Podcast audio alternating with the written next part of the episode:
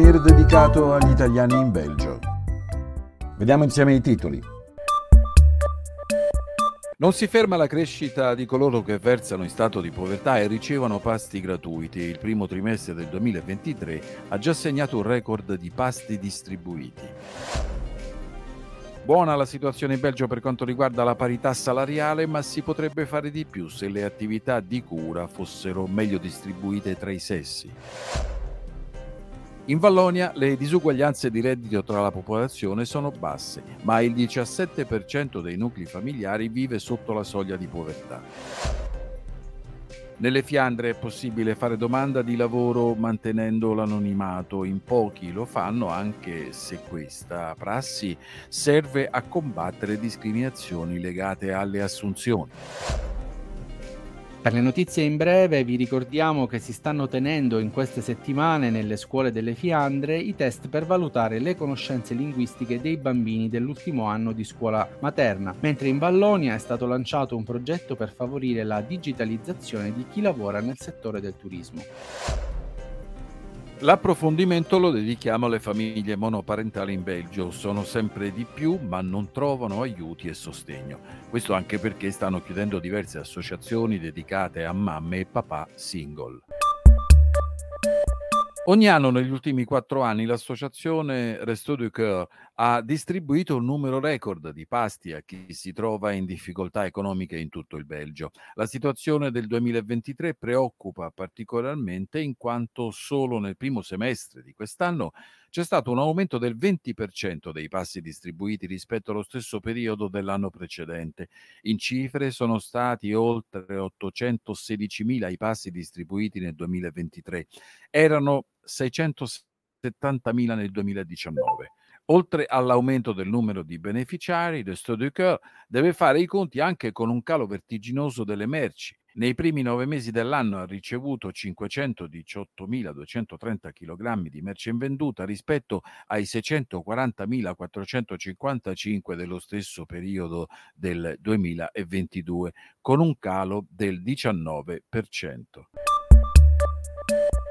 Attualmente in Belgio la differenza tra la retribuzione oraria media di uomini e donne è del 5%, una situazione molto migliore alla media europea dove le donne guadagnano il 13% in meno rispetto agli uomini. Tra i fattori del successo belga c'è l'esistenza di tabelle salariali all'interno dei diversi settori, con salari minimi e massimi ben definiti. Laddove le differenze salariali permangono, le cause sono per lo più riconducibili a scelte professionali in settori in cui prevalgono salari più bassi come l'istruzione e la sanità e alle responsabilità di cura e in particolare la cura dei figli.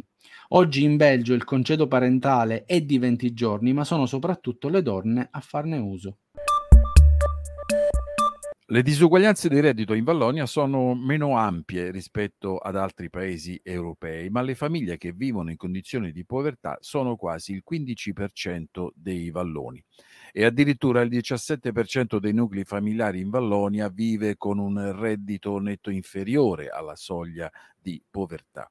Lo rivela un rapporto sulla povertà della regione pubblicato recentemente dall'Istituto Vallone di Statistica.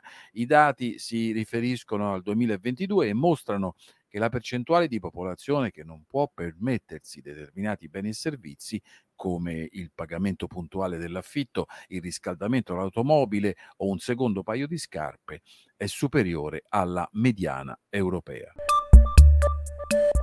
Nelle Fiandre da inizio anno è possibile candidarsi in forma anonima per posizioni lavorative sul servizio pubblico per l'impiego VD-AB. Per combattere la discriminazione e attirare maggiormente l'attenzione sulle capacità e le competenze, chi cerca lavoro presso il VD-AB può candidarsi tenendo nascosti i dati personali come l'età, il sesso, la nazionalità. Tuttavia, l'anonimato è stato scelto soltanto dall'1,4% dei candidati. A sostegno delle candidature anonime si è espressa l'agenzia per l'impiego Accent, che ha condotto un progetto pilota nel settembre 2022 e ha dimostrato come l'anonimato serve a rompere pregiudizi legati a genere e provenienza.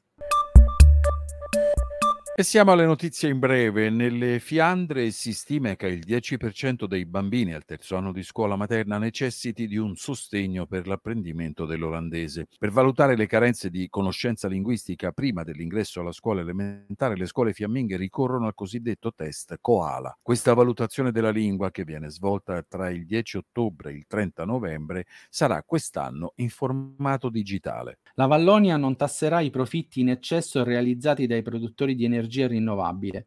La decisione resa nota dall'ufficio del ministro dell'energia Philippe Henry è giustificata dalle difficoltà di calcolare questi profitti nel contesto dell'attuale crisi energetica e dell'aumento dei prezzi dell'elettricità sul mercato a breve termine. Sempre in Vallonia è attivo Mon Bagage Numeric, un nuovo servizio per gli operatori turistici valloni che si propone di potenziare e migliorare la presenza di professionisti su internet e i social. Tramite il sito web di Mon Bagage Numeric, chi lavora nel settore turistico potrà anche ricevere raccomandazioni adeguate sulla cyber security. La prima pietra per trasformare il vecchio stadio di calcio Justin Peters a Wavre in uno stadio regionale di hockey è stata posta la settimana scorsa. Nonostante i ritardi e le difficoltà di finanziamento, i lavori potranno iniziare e concludersi un tempo per ospitare la Coppa del Mondo di hockey nell'estate del 2026.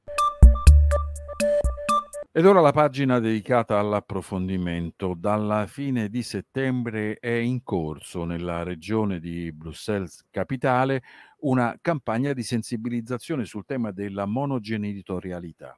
Ne ha dato ampiamente notizia la radio belga RTBF, eh, sottolineando come le famiglie monoparentali rappresentano circa un terzo di tutte le famiglie della capitale. Tra i principali problemi con i quali madri e padri single devono confrontarsi c'è la difficoltà a reperire informazioni su attività, servizi e sostegni specifici per questi contesti familiari. Uno dei principali ostacoli è l'esistenza di pochissime associazioni specializzate nel sostegno alle famiglie monoparentali e questo nonostante la crescita delle domande. Non aiuta la chiusura lo scorso giugno di Amac SBL, un'associazione creata nel 2018 e che ha riunito per anni le famiglie monoparentali e i loro figli con assistenti volontari dello stesso quartiere, garantendo servizi di babysitter per tre ore alla settimana e quindi sostenendo soprattutto le donne nella conciliabilità famiglia-lavoro. La cessazione delle attività di AMAC ha lasciato senza aiuti circa 70 famiglie che erano ancora in lista d'attesa. Attualmente altre associazioni stanno cercando di organizzarsi a sostegno della monogenitorialità, ad esempio la Maison des Parents Solo, la Ligue des Familles Accompagnées e la SBL Les Petites Vélos Jeunes sono alla ricerca di un finanziamento per riprendere l'impegno condotto da AMAC. Servono però circa 111.000 euro. Per chi volesse informarsi maggiormente sulla campagna di sensibilizzazione sul tema della monogenitorialità e desiderasse un coinvolgimento attivo, è possibile consultare il sito web parentsolo.brussels che fornisce informazioni sui servizi disponibili nella regione. Ringraziamo per la collaborazione tecnica Radio No Fade Out in redazione per questa edizione Fabio Sebastiani, Pietro Lunetto e Valeria Camia.